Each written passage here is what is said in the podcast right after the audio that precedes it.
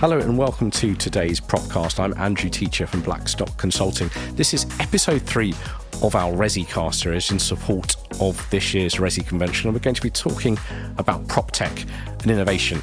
And my first guest is going to be Raiz Chaudhry from Revolt Ventures, which is a venture capital and growth equity firm investing in the convergence of real estate and technology, a prop tech VC firm.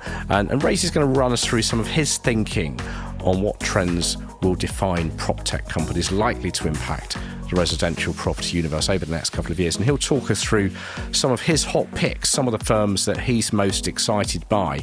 I'll then be joined by Neil Gemassmer from Yardi. Yardi, obviously one of the world's largest, most well established, and most pioneering real estate management software pioneers, and, and also obviously a regular supporter of the Resi Convention.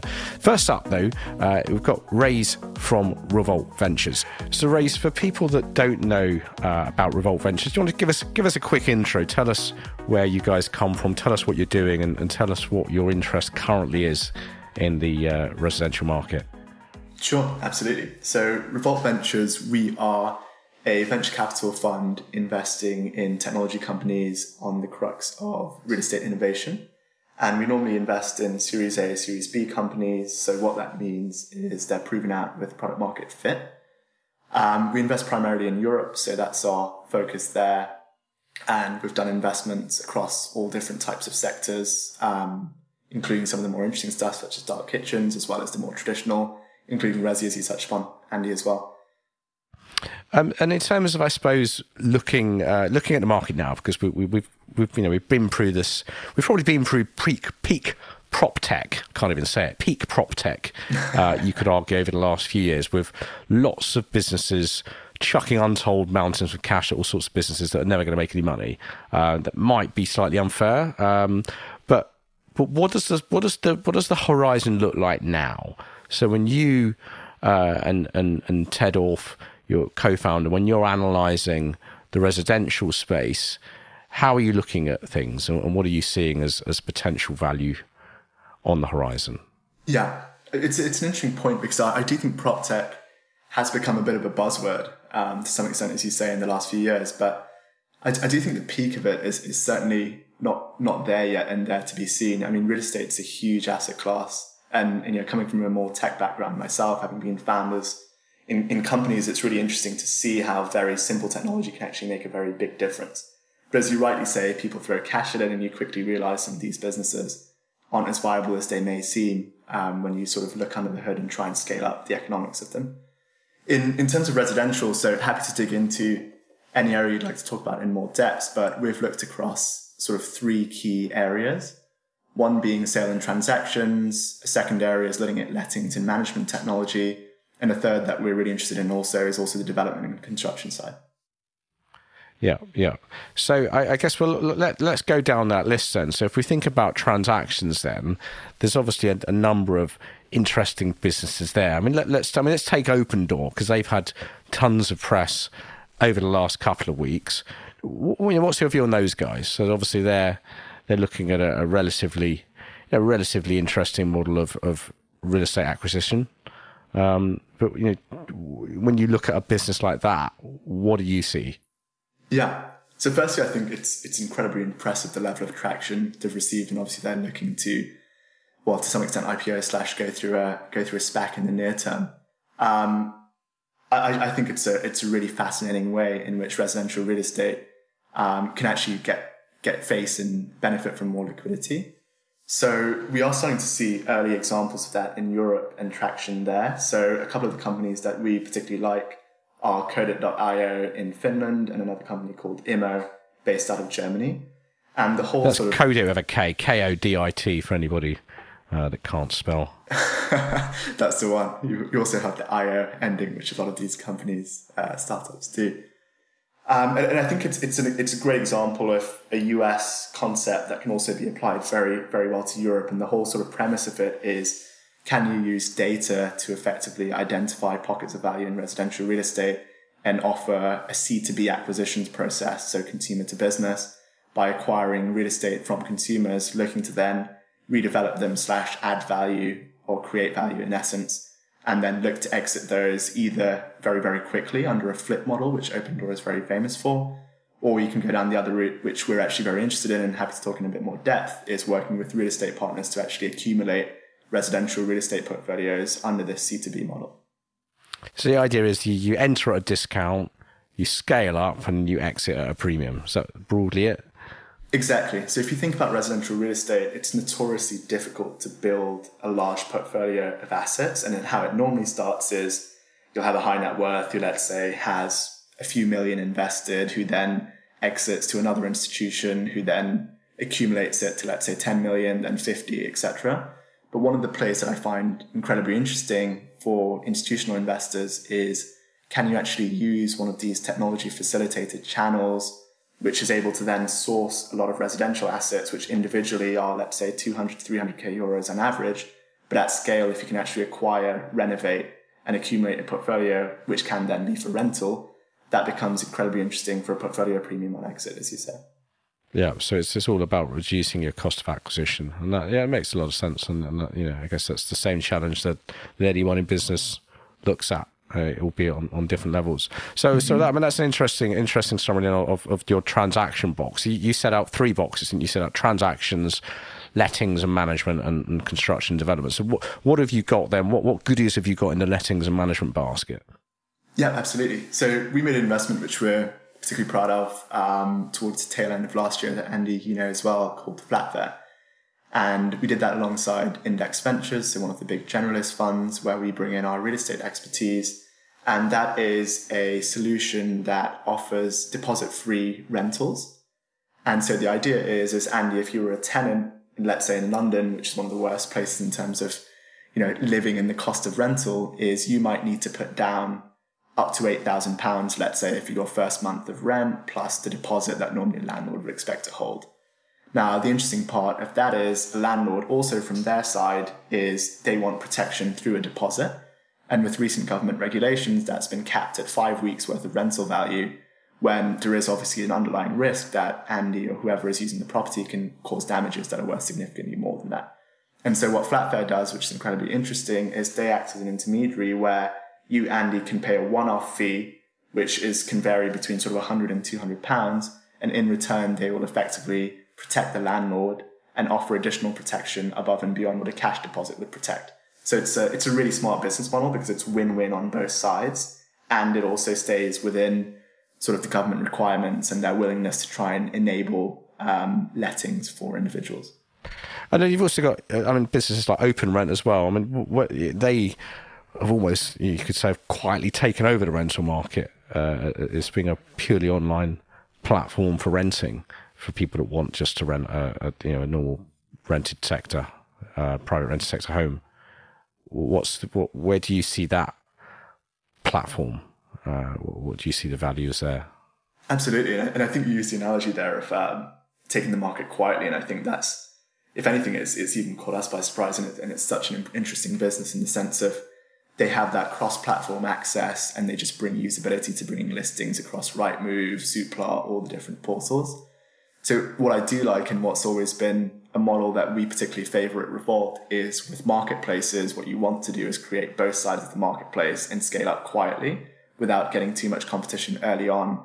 And now, for example, if you do actually do a little drive round, you often see open door signs across houses. And I think that's where you start to realize that actually, yes, they've got the traction there and the marketplace, and then the expansive sort of ways in which you can monetize beyond that obviously then open up. Yeah, yeah. Um, and then uh, there's another business, Homeppl. Is That one of the other ones that, that you're interested in. Home and People, obviously, it's spelt stupidly. Home and then PPL, as everything needs to be spelt ridiculously these days, well, the URL might have been taken as well, right? but um, I actually quite like the name. So no, I think this is a really. Yeah, it's probably cool some sort of amateur porn website, isn't it? Spell it correctly. no, we say what? It's a podcast.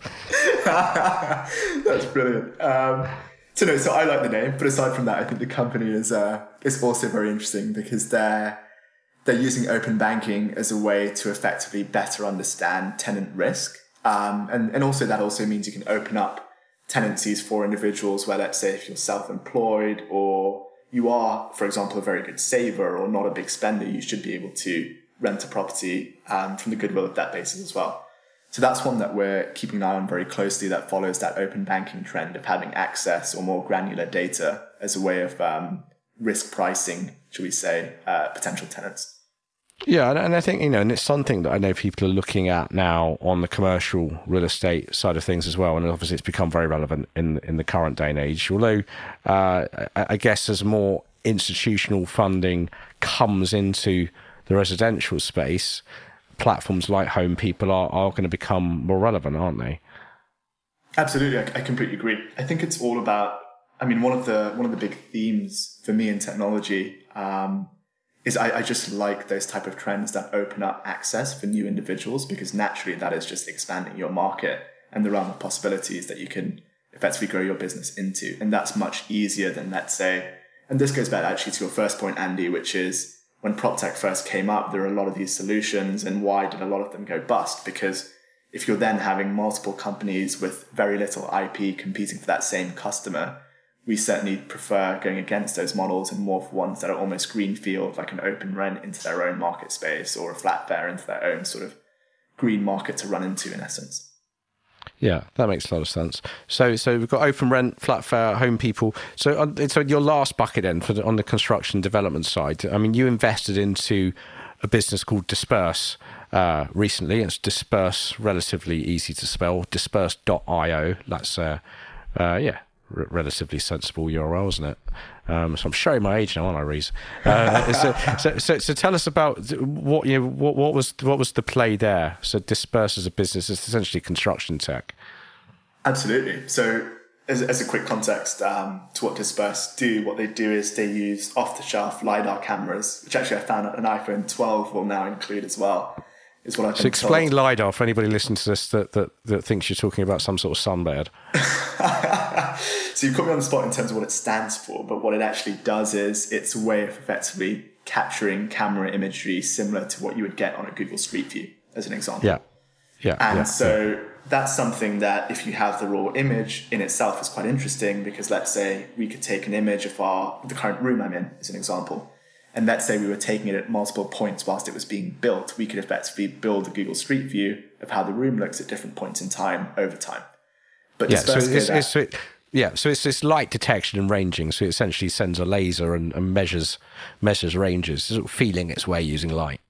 Exactly. And where Disperse comes in is that they do computer imagery processing on top of that to effectively track how a construction site progresses over time so, as an example, if you think about the room I'm in now, there will have been a point in time when it was just, um, you know, a dry shell, and then beyond that, you would have the plumbing put in.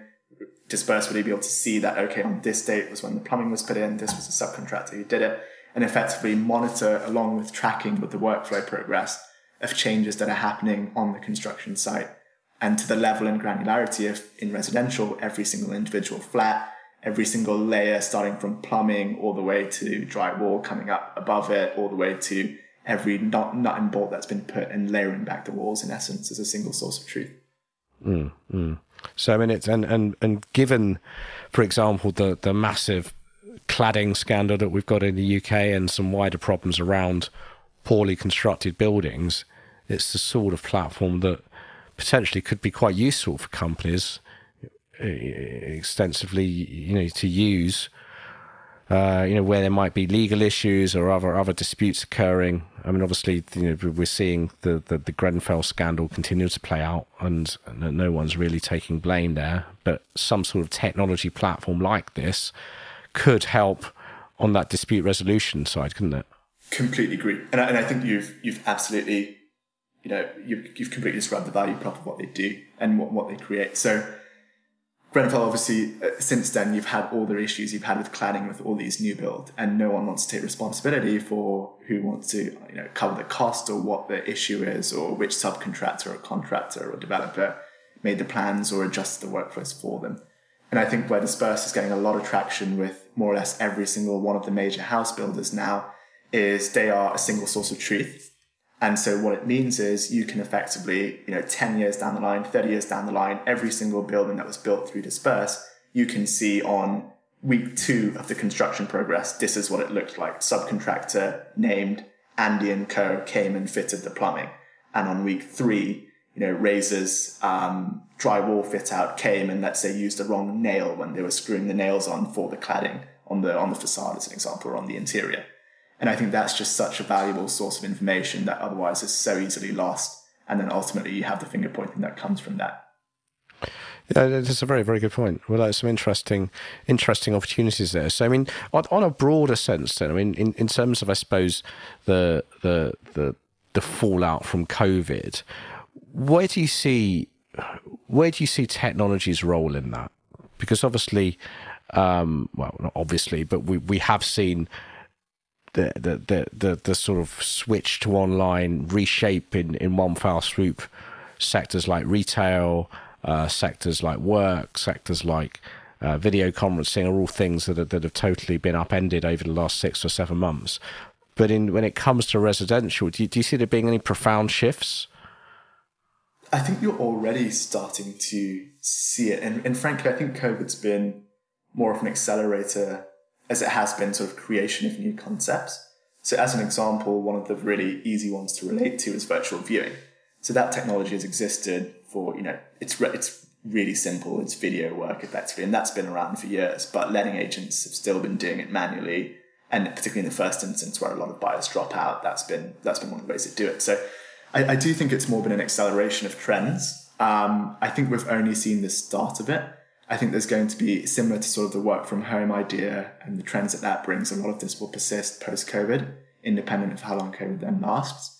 And, and you know, happy to go into more depth, but for me, it's across all of the value chain. So residential in particular, all the way through, let's take lettings and management as an example, is you can drive efficiencies from everything from identifying that um, solution, which can be done through Rightmove, etc., identifying the property you'd like to rent, should we say, all the way through to companies such as Plentific or Hurdle, which are solving the maintenance piece. So why should I need to call a contractor who then needs to ask you if you've been COVID checked before he comes in, etc. All of this exists, but I think it's just about now people being open to using it, both from the tenant side, the landlord side, and the owner operators as well. Yeah, Plentific's an interesting business. They're, they're yeah, they're, those guys have, have got a good, uh, got a good base, got a good good product. Um, Absolutely. And I think you know it, it, it is it is about just just making that whole consumer interface a little bit more uh, well, a little bit more resilient, a little bit better, a little bit smoother, a little bit more frictionless. Um, that that for me is uh, as a consumer um, one of the biggest hurdles that this sector faces. I completely agree, and I, and I think the really interesting analogy for me is if you compare residential to hospitality, because hotels have actually been very forward thinking in terms of everything from yield management and the data in terms of how you account for you know flexible flexible um, stays, for example, all the way through to how you simplify service provision, guest experience, amenities that come with that, property management. You know, the big Marriotts, etc., your Hiltons actually have a lot of technology and data teams behind a lot of the work they do. And I think there's a there's certainly food for thought there for residential operators to to take on into their portfolios. Next up is Neil Gemassmer from Yardi, who joined me down the line a little bit earlier on. So apologies for the slight dip in sound quality. But as you can hear, he'll still have some amazing insights to share. I started by asking him, given COVID 19's impact on innovation, given the rate at which it's sped up change, I asked him what's still lacking in the UK residential market. I think one of the biggest things that's still lacking would be is the direct investment in technology as a platform to drive innovation.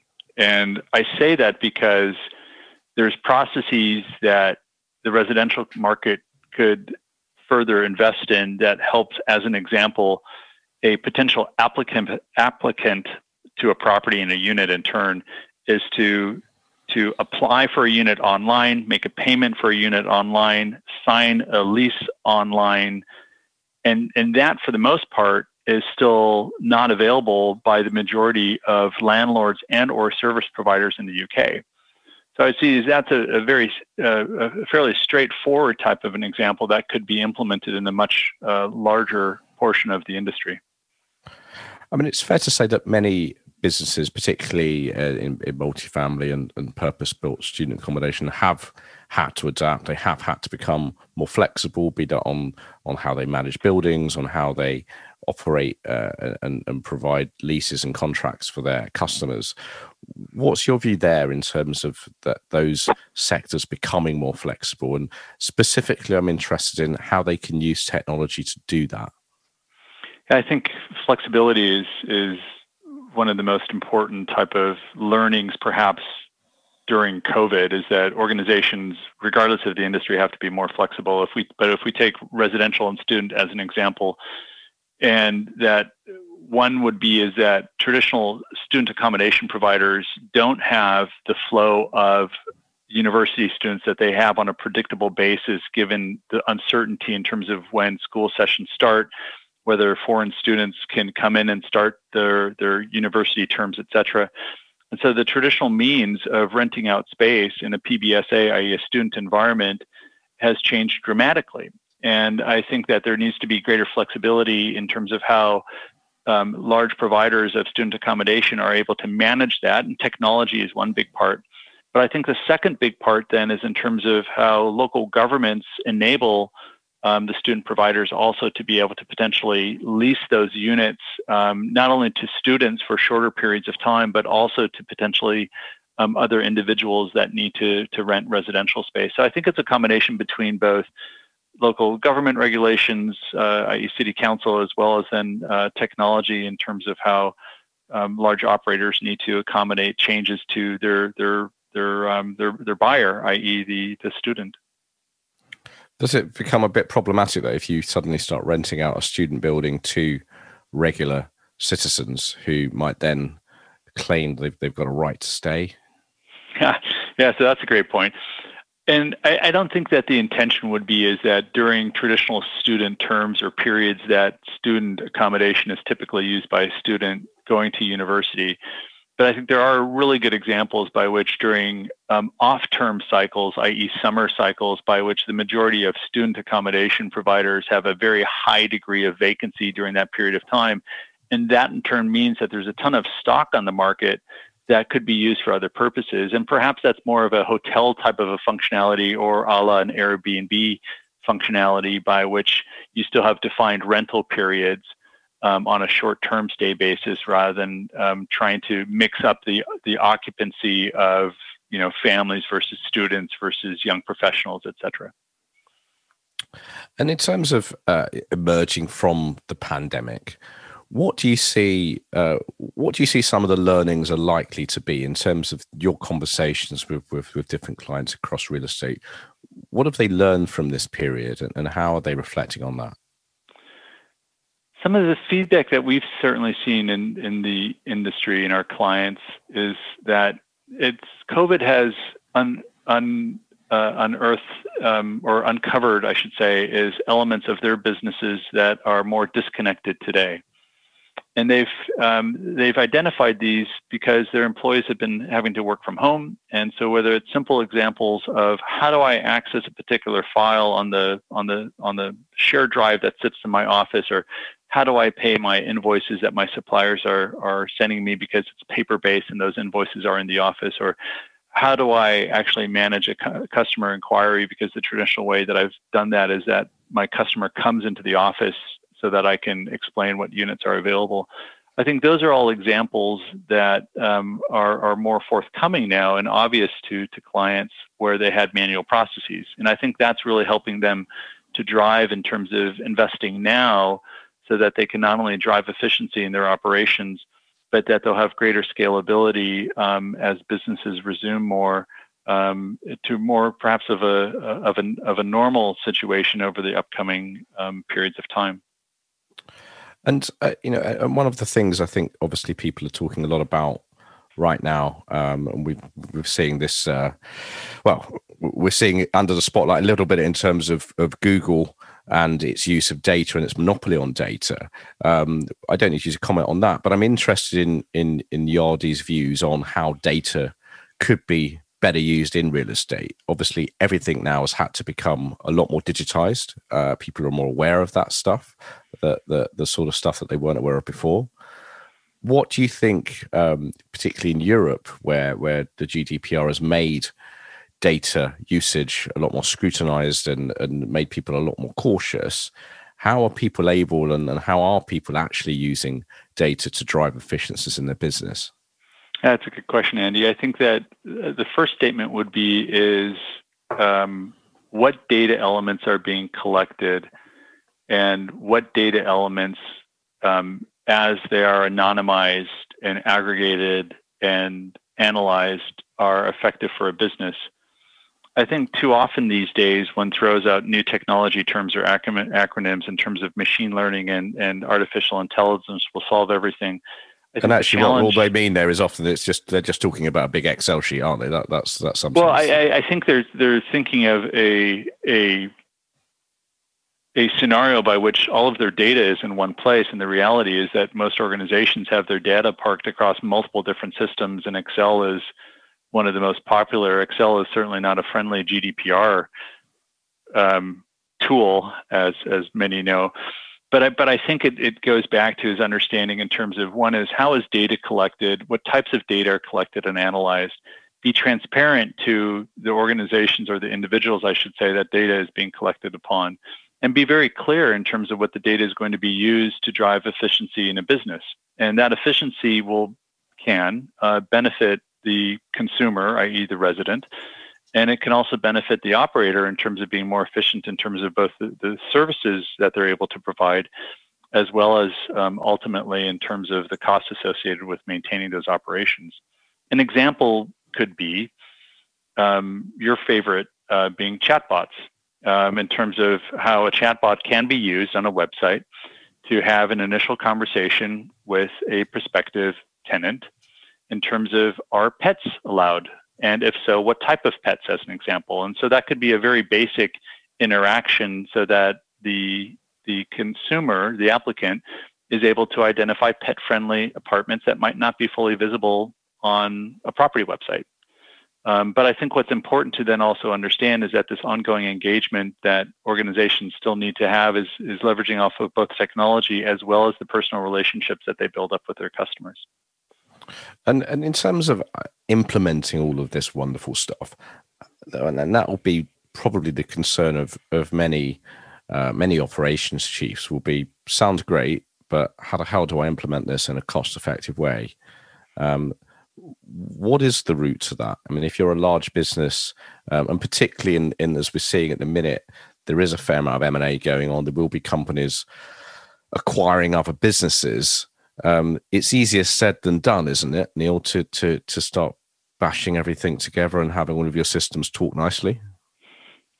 Yeah, I think that's probably an understatement of of how um, simple it is. Um, I, I think this idea of having dozens of systems that can seamlessly talk to each other through an API or an open format is tough. And I think it's and, and there's been industries that have kind of shown that fully connected systems and the proper architecture um, create a better environment and a better ecosystem for for the customer. I think Apple's a very good example of that as an example, and one can maybe disagree with whether you like Apple products or not. But again, they've built a very strong foundation and an ecosystem on, on how everything needs to work. I think that within the real estate industry, one of the traditional challenges has been is the underinvestment into the core platform and uh, too much utilization of, of off, system practices that make it hard to kind of build a strong foundation. But so what, what do you mean by that? So just, just what, what does that what does that mean for people listening to this that might not be quite so technical? What what Ah, yeah, that's a good question. You mean they've just they've just chucked money at gadgets? Is that what you mean? Well, I think you know. So prop tech is is kind of the term of the of the uh, not the decade necessarily, but certainly for the last few years. And you know, prop tech really focuses on this concept that um, there is now innovation in real estate and technology in real estate, and it and and part of this is driven by the fact that one is that um, the the there are easier tools to use to create an app um, in terms of uh, to publish an app through online stores to get to a broader audience. I think the challenge with prop tech overall is is to be able to understand what the what the value is that a certain app or an application provides back to the, the group and how it fits into their overall structure. And so, maybe to also directly um, address your question, I think many organizations will use multiple different systems, whether it's a separate general accounting system for, for accounting, they'll use um, a different system for facilities management, they'll use a different system for engaging with their customers through websites and, and resident portals, they'll use a different system for lease and property management. They'll use a different system for screening. They'll use a different system for payments. And all of this then becomes challenging and more onerous for organizations to connect to each other. And so it might be easier for larger organizations because larger organizations will typically have larger IT budgets, but it doesn't make it any easier for them to actually have a, a strong foundation of data. And I think that's really where where investments are going into is in terms of how can I build a stronger foundation that then scales for for not only today's business environments but also for tomorrow's changing business environments. And who does this well? I mean, obviously, you, you talked about Apple, and your view on Apple would will probably depend on if you can afford to buy a new phone for a thousand bucks every year. Um, and you know, I guess a lot of people listening to this probably can. But nevertheless, Apple's walled garden, as you describe it, uh, there's there's there's there's pros and cons from that, isn't there? Really, in that if you want to get your your Apple device working with Outlook, you know, good luck with that because um, that that's never the easiest thing in the world, as you know, few have probably found out.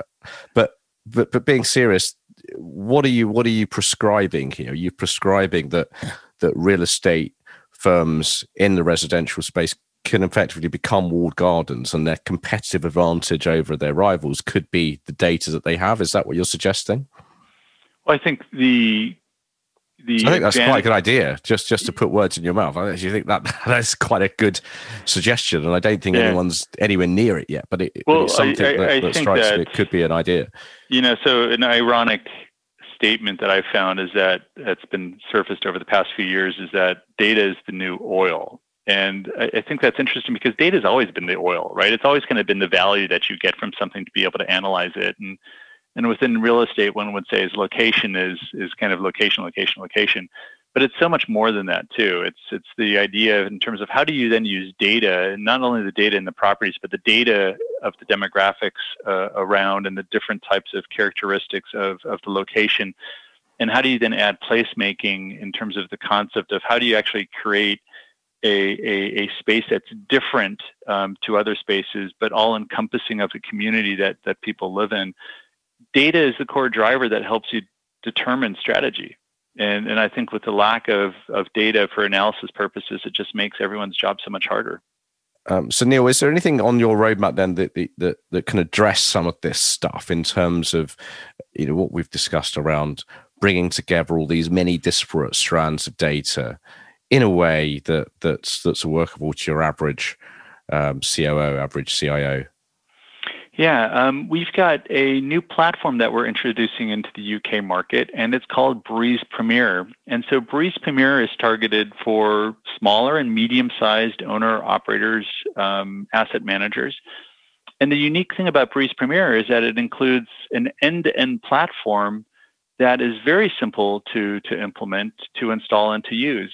And so, an example of that would be it includes a full um, general accounting system, so GL, AP, AR, full property management system. But it also includes things like integrated payments. It includes marketing portals. It includes resident um, portals. It includes resident apps, work orders, and facilities management, all within one platform. And, and that's a platform that we're introducing in November. We're really super excited about it. It's something that we've had in North America for a number of years, and it's just had huge adoption.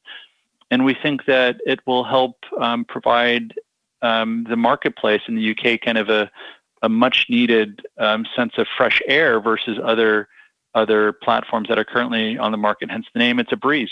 And um, we feel that the feedback from our clients has been it's a breeze to use, and we hope that this helps differentiate our clients and their opportunity to service their investors and their their, their residents more effectively moving forward.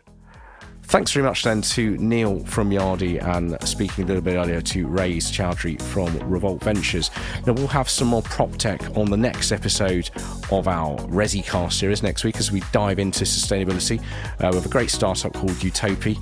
Uh, we'll also hear from Moda Living on how they've been navigating the pandemic and, and embracing technology to drive up their, their ESG credentials.